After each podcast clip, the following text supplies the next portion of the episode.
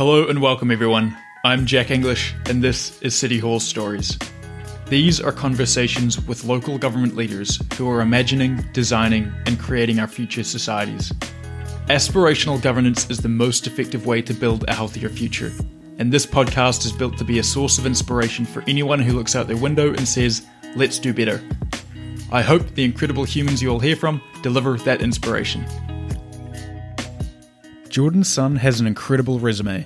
Prior to joining San Jose as the Chief Innovation Officer, Jordan was Chief Operating Officer for the Special Operations Joint Task Force Afghanistan Technology Team, while also holding the rank of Major supporting the US Army's technology modernization efforts.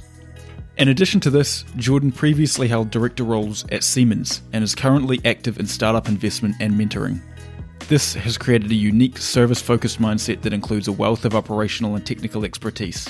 Today, we discuss his experience joining San Jose in the middle of the pandemic, how the city is pushing for unparalleled economic mobility, and the ongoing struggle with broadband accessibility. Please enjoy my conversation with Jordan Sun. Jordan, as we speak, the pandemic is about to metaphorically end, at least in California, with the state reopening tomorrow pretty much completely. You came into the role, however, right in the middle of the pandemic. What was that like, and, and why would you do that? Yeah, Jack. Well, you know, thank you very much uh, for having me here. You know, it's when I came into this role during the pandemic, you know, I was very much so motivated by the sense of purpose. I've spent my career primarily focused on, uh, in, public service, primarily focused on things abroad, uh, whether it's in the foreign affairs community as a diplomat or uh, in, in the military with deployments in war zones. And so uh, when the pandemic hit, you know, it was just this sense of feeling that I needed to contribute, uh, that this was uh, my fight, and I needed to do something about it. And so I took a sabbatical from tech uh, in order to join the city of San Jose. Uh, and I've been very much so uh, a, a, fan of Mayor Sam Liccardo and joining his team, especially since he was such an early mover and so many issues that became front and center for us, such as bridging the digital divide here in our community. And why is the mayor of San Jose so unique? What is it about his belief or his vision that is, I guess, particularly drew you in that maybe at this stage we're not seeing replicated across the US? What's unique to, to his leadership? Yeah, you know, I, I would first take a step back and take a look at really what is San Jose. You know, we are the largest uh, city here in uh, Silicon Valley. We're the largest city actually in Northern California. And our demographics, we have over a million residents here. Uh, our demographics primarily skew towards people of color, uh, and 40% of San Joseans are actually born abroad. And so we have just a very unique melting pot of diversity coupled with this burgeoning tech sector that represents so much of the, the industry aspect of our city. And so Mayor Sam Liccardo is, is quite unique as the mayor of uh, San Jose, as the capital of Silicon Valley, as, as our, our, our slogan goes. But um, he's unique in the sense that he's able to really understand the opportunities uh, here in tech, but also look at ways to address the gaps that also exist in our community. And he always reminds us, look, you know, you have to think from our residents' lens. And also, especially during the pandemic, you really have to think from our most marginalized community members. You know, how can we really improve their lives through technology and, and through giving them access and their children access to opportunities uh, for economic mobility and, and opportunities to compete? So, we're going to dive into those topics in more detail, but going back a little bit, you mentioned you spent some time in, in war zones and I think specifically Afghanistan. And to a layman like myself, I don't really have any idea about what people do over there that aren't kind of on the front lines in the trenches. So, would you mind talking a little bit about what actually you were doing and potentially even maybe how that set you up for what you're doing currently?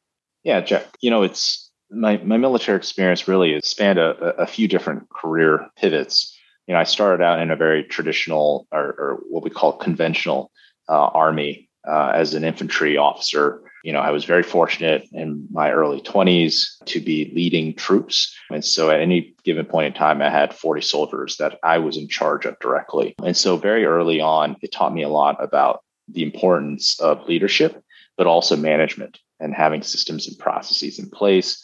Um, and on the leadership aspect, it's about, you know, leading uh, by example, never asking others to do things you aren't willing to do yourself, uh, learning how to be able to also build culture. Uh, which actually became paramount uh, as we think about managing remote teams in the pandemic. Uh, and then I spent a few years in, in the foreign affairs community as a foreign affairs officer with the Army, uh, primarily uh, in Japan. And really, that was my first taste actually with local government, where we were often engaged with the local prefecture that our base was uh, was was a part of and part of their community, and really listening to some of their communities leaders concerns with regards to military aircraft in the area to obviously when uh, soldiers and other service members got in trouble with law enforcement or other situations that might have arose. And then you know fast forward my last tour was uh, in a special operations technology role where i was out there building software products primarily for crisis response and enabling our african counterparts uh, to really take charge of the situation uh, especially when it comes to counterterrorism so, both, or I guess, all of what you've just spoken about technically falls under the umbrella of the public sector, and, and so too does your role currently at San Jose. But I imagine, despite both being very broadly in the same industry, there are some real key operational differences between managing teams, for example, between each of these areas. Are there any important lessons or any interesting differences between operating in the two that, in your short time at San Jose, uh, you've identified? Yeah, you know, it's it was an interesting move. This is my first time working for a political office and working for an elected official. Previously, I would say I would be more along the sides of, of on the execution side of things, uh, of how government operates versus being on the elected side of things. This role has been incredibly interesting in terms of uh, the dynamic thinking that is required because not only do we have to make programs work, uh, we have to be outcomes based. Uh, we also have to be considerate of policy, both local, state, and national level policy for things such as broadband, uh, especially when it came down to the broadband benefits, the investments made are that are most likely going to be made by the governor's office here in the state of California uh, in broadband to also then thinking about the local arena of, of, of, policies that are necessary to ensure equitable deployment of broadband access. I think the biggest operational difference is the fact that, look, San Jose is a weak form of mayor system. We are one of the few large uh, few cities here in, in, in America that still retain a weak form of mayor system. And so there are very unique nuances uh, that often when I lead my team that we have to remind folks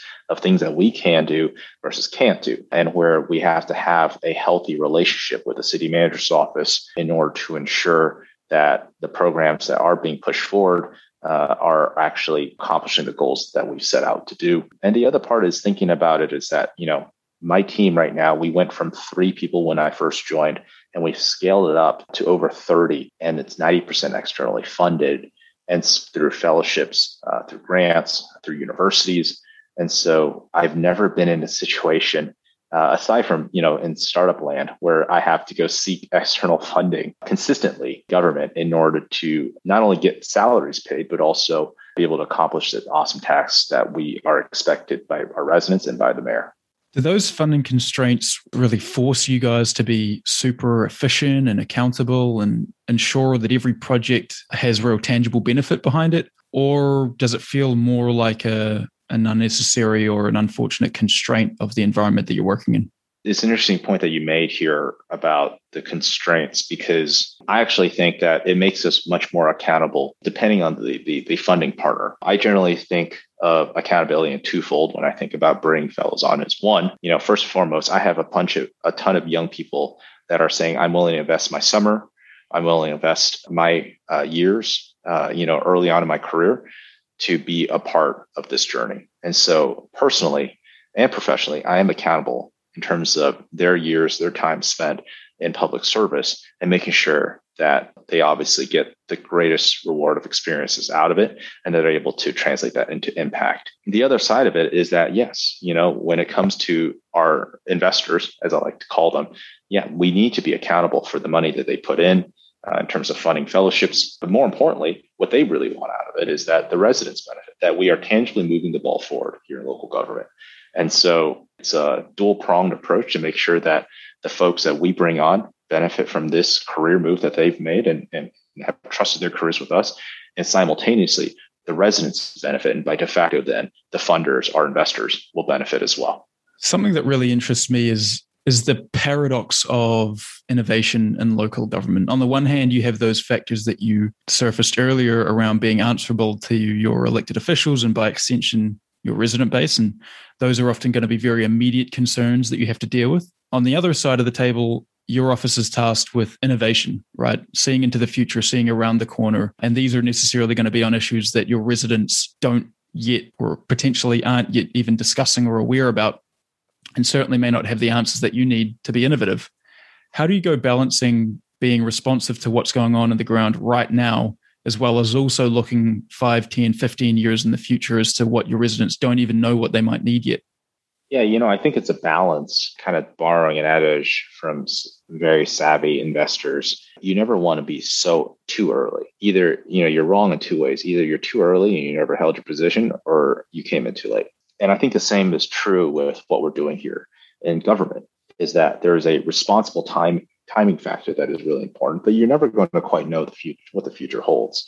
And so the way we look at our portfolio is that we very much so were, you know, or in the early parts of my time here in San Jose, was just focused on pandemic response. So a ton of pressing issues that became surfaced by the pandemic. One of them obviously being the digital divide, the other being economic recovery and, and figuring out ways to support small businesses.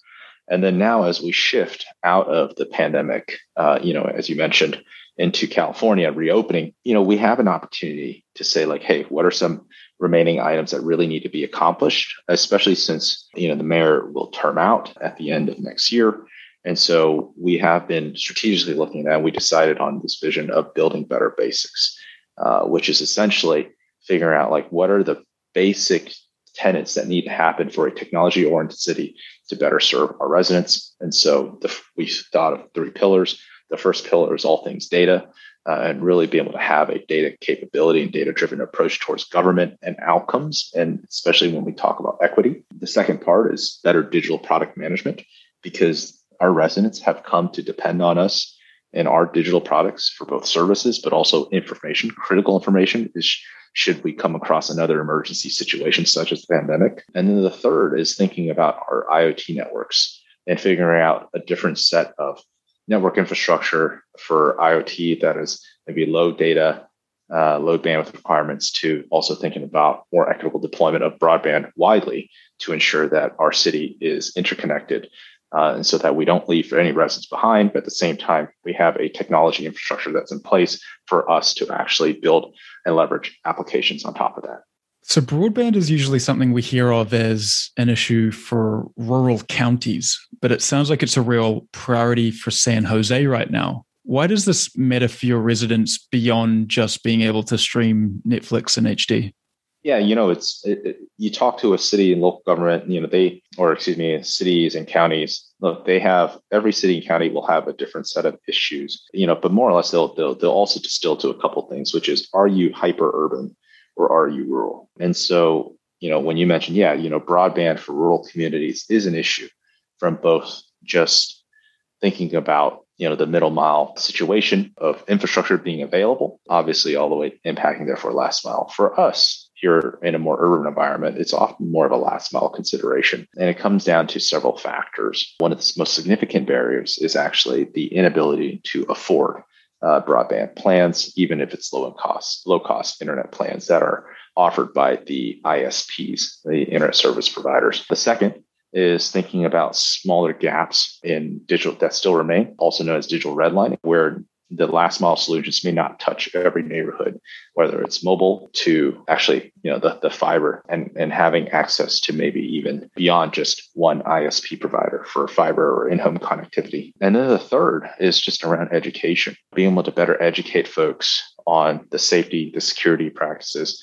what we call digital literacy, and, and the ability for them to leverage the internet in benefit of their lifestyle needs uh, whether they are a working professional, whether they are a student, uh, or, or, whether they're an, uh, an older adult.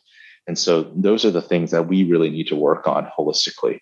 And I would say this is outside of the broadband package, but still now very much so broad front and center is the access to devices, affordable devices. Um, and so those are all considerations that we have to take into account here in an urban environment. Is there anything that the FCC the Federal Communications Commission for international listeners can do to aid some of this enablement or accessibility for local governments? Yeah, I mean, look, you know, there's there's work being done right now at the FCC. We've engaged with them, you know, before they rolled out the EBB, the Emergency Broadband Benefits Program. Prior, uh, you know, to the prior administration, you know, our mayor gracefully resigned from the BDAC with the FCC. Uh, and, and and stepped away from the commission because you know we didn't think how the industry and the commission were working together was actually enabling our ability to solve the digital divide at the local level. But you know, look, it, I think there's a lot of opportunities to engage the FCC. I think it's really important as, as we think about the FCC's role and and uh, the new leadership that's present there. There's a lot of opportunities for us to work together. Um, look, you know, the other part is us working with the state and more closely with the state, especially with the 7.1 billion dollar proposal for for broadband investments. It's you know it's a multifaceted opportunity where you're not just working with federal and depending on federal, you also got to work with your state partners too to make sure that everybody's aligned, so that when money does come down uh, the pipeline, that folks know exactly where to deploy it, how to deploy it, and how to then measure outcomes. So, this digital divide and broadband accessibility also relates to something that I know the city is rightfully very proud of its high level of social mobility. Can you talk about that and potentially what some of the factors that are contributing toward San Jose leading in this area? There's a lot of research, obviously, around broadband access. If you bridge the digital divide, the economic benefits it produces, not only in terms of job creation, right, but also thinking about as you mentioned, uh, social and economic mobility. San Jose is uh, a leader based off of the work that Raj, Professor Raj Chetty did in terms of understanding in his paper of where is the land of opportunity and the geography of intergenerational mobility in the United States.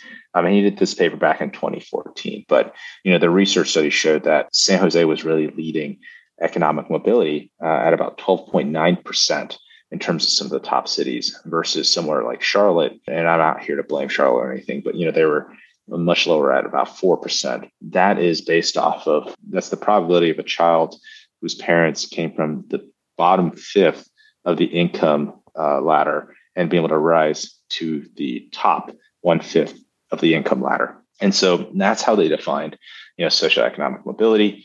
Uh, but there's multiple factors around that you know when you talk about you know how are residents being segregated when you talk about income inequality when you talk about access to education specifically primary schools and then when you talk about sort of what they call greater social capital uh, and that is the mixing of are you being able to mix with other folks who come from you know higher means or other careers? And and that's particularly true obviously silicon valley. Children ideally can have greater access to professionals at that degree. And the last is uh, family stability factors. And so those things collectively uh, were the things that factors they identified as you know drivers of of greater social economic mobility and intergenerational mobility.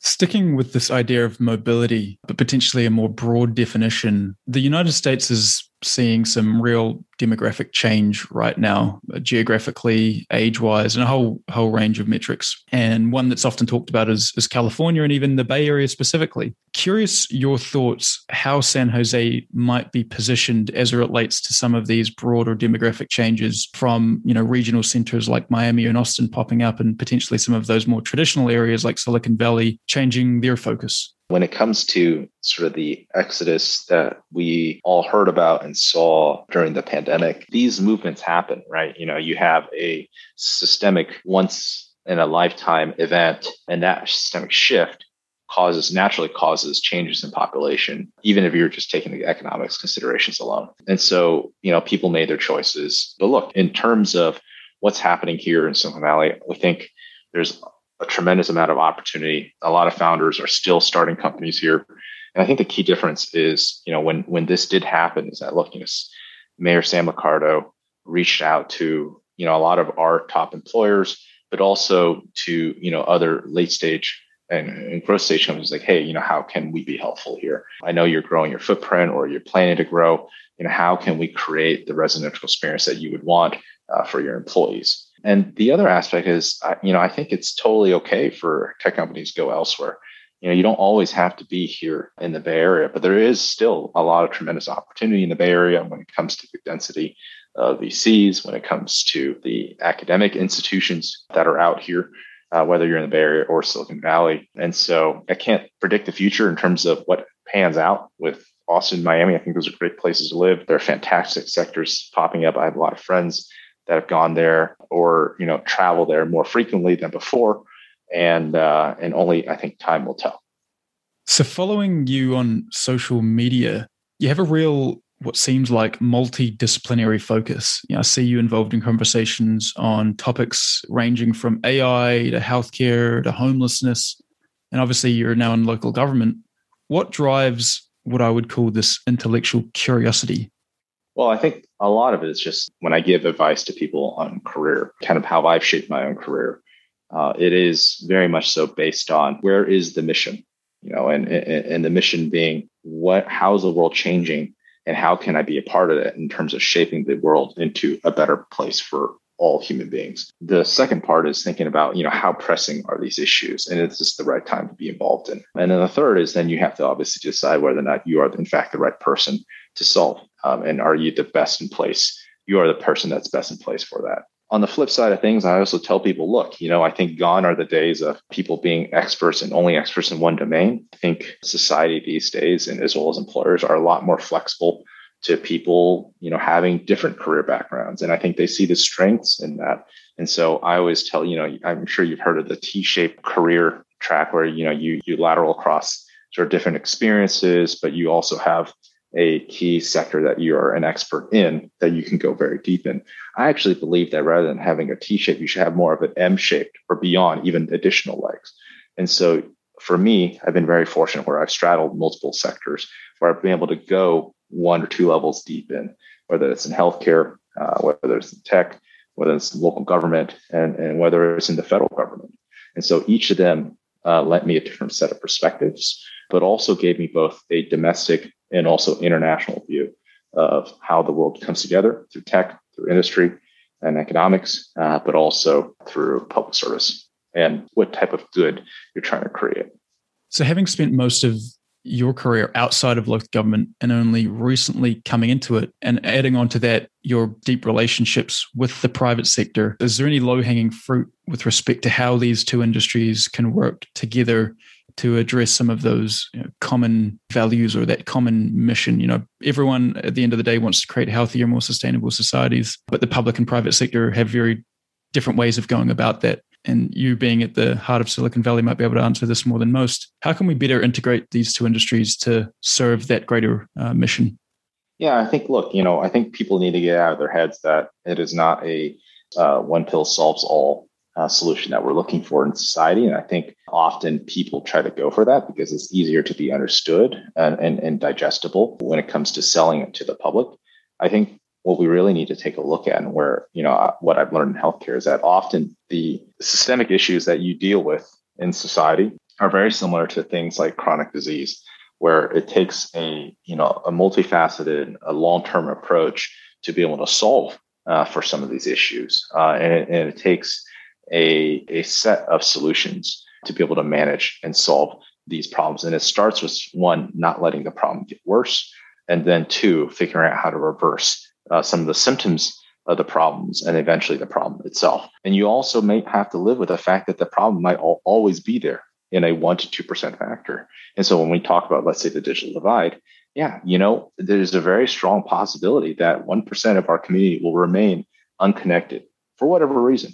But the key thing is how do you solve for the remainder 9%? We have 10% of our community that is unconnected without taking an authoritarian approach to saying everybody must have internet. And that's just some of the borrowed lessons that I've learned. I've talked at CES before um, in terms of healthy buildings and healthy lives. And when we think about sort of the future of our urban planning, is that, yeah, you know, we do have to take into consideration these issues of public health that the pandemic has shown, but also thinking about it not just from the perspective of epidemiology and preventing disease, but also thinking about the perspective of how do you actually encourage healthier communities when it comes to, you know, wellness uh, and, and, fitness, uh, when it comes to, you know, social interactions.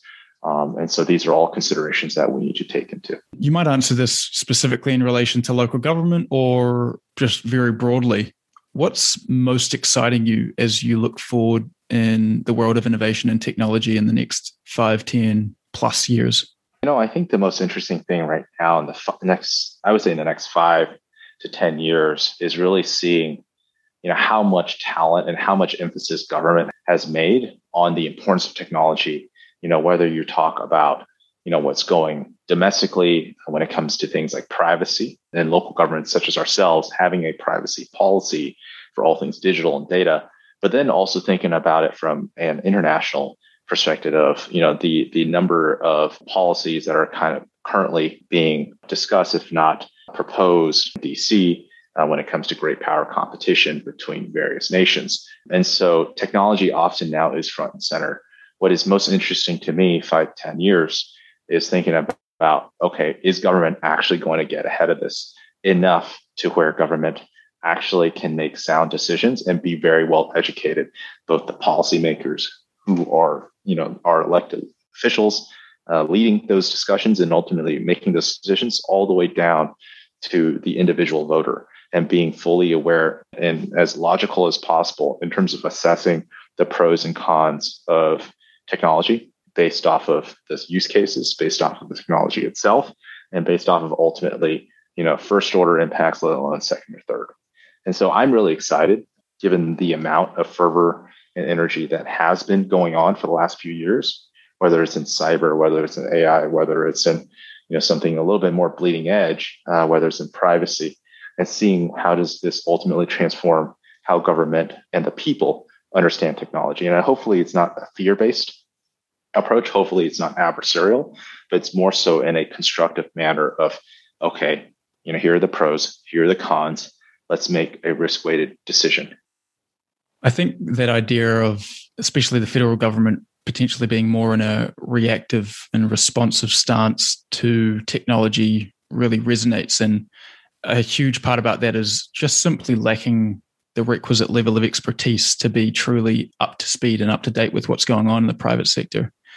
As you've grown your office, I think from three to 30 in the past nine, 10 months, what are some unique incentives that local government and government in general can provide to people young in their career that are bright and aspirational and ambitious that potentially isn't just relying on serve your local community? Although that's fantastic and will appeal to some people like yourself to a lot of people local government you know when they look at the dollars and cents or whatever it might be just isn't as exciting or interesting as the private sector. And in that case, local government's always going to lag behind, unfortunately, the private sector. Is there anything when you're hiring, when you're going out, when you're talking to people that you can express about local government that gets them really excited and begins to have them think about local government as a career where they never would have previously? My answer is not a very cookie cutter response in terms of encouraging people, yes, you must, you should definitely join local government, or or even saying no. I think it's really it depends, right? And so it obviously depends on what the individual wants in terms of their interests, their ambitions, their willingness and tolerance for risk, uh, as well as reward. On the other side of things is looking at when when someone considers joining government in their careers. You know, I, I've generally seen two things that really work well, right? Either you bring on technical talent early, and then they're able to solve a lot of your low hanging fruit problems, but then they reach this intellectual and growth cap, right? Which is the ceiling that they hit because you know you have middle level management or senior management that might not quite be able to provide them the level of tutoring, uh, of mentorship, of guidance uh, that they would otherwise receive from industry. And so I think what we need to have is a balance of both people that have led, you know, on the front lines, product engineering, design, and even customer success and sales uh, that understand how technology comes together and technology teams and products come together uh, to deliver solutions. On the flip side of things, you have to also have that raw technical talent of folks who are willing to be, get you know hands on keyboard to actually get the tasks done. And so I think that's where you're going to have that meeting of minds where then you're able to actually give the younger generation an opportunity to really grow into larger roles in government should they choose. Or else if you have just people going through one track, I'm just going to be a public sector person, versus someone you know who's going to be a private sector person once again you have the same issues that have pervaded our government for so many decades which is the natural divide and just social networks alone of people who serve in government only serve in government and people who serve in industry only work in industry. And I'm really excited for this cross pollination. And like I said, that next five, ten years of what government and technology looks like, I hope will bring us closer in terms of better understanding, in terms of career mobility, and most importantly, in terms of impact being delivered. We have a, uh, a traditional closing question here on City Hall Stories. So I'll pose it to you, Jordan. What is one accepted truth of local government that you think is incorrect? Mm, that's a good one.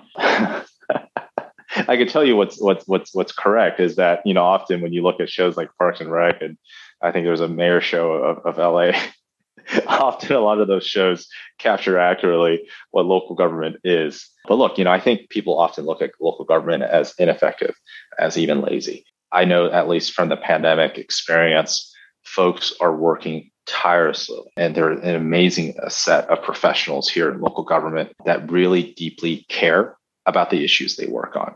And so they're going out in the field and they're also then going behind the computer to think strategically about things. And working local government for the very first time has really brought me so much that much closer to the everyday American in terms of the households and, and, and the issues that households struggle with uh, here in America. And I think, honestly, I, I think that not enough credit goes to local government often in terms of a lot of the problems that federal government is often highlighted for solving, but really the actual work being done is being done here on the front lines and it's done at local government. Jordan, this conversation went all over the place in the best way possible. So, really appreciative of your time and looking forward to keeping tabs on your career as you drive healthier communities in San Jose. Thank you very much. Thank you for having me. It's me again. Thanks for listening. If you enjoyed it, leave a rating on Apple Podcasts and connect with me on LinkedIn. See you soon.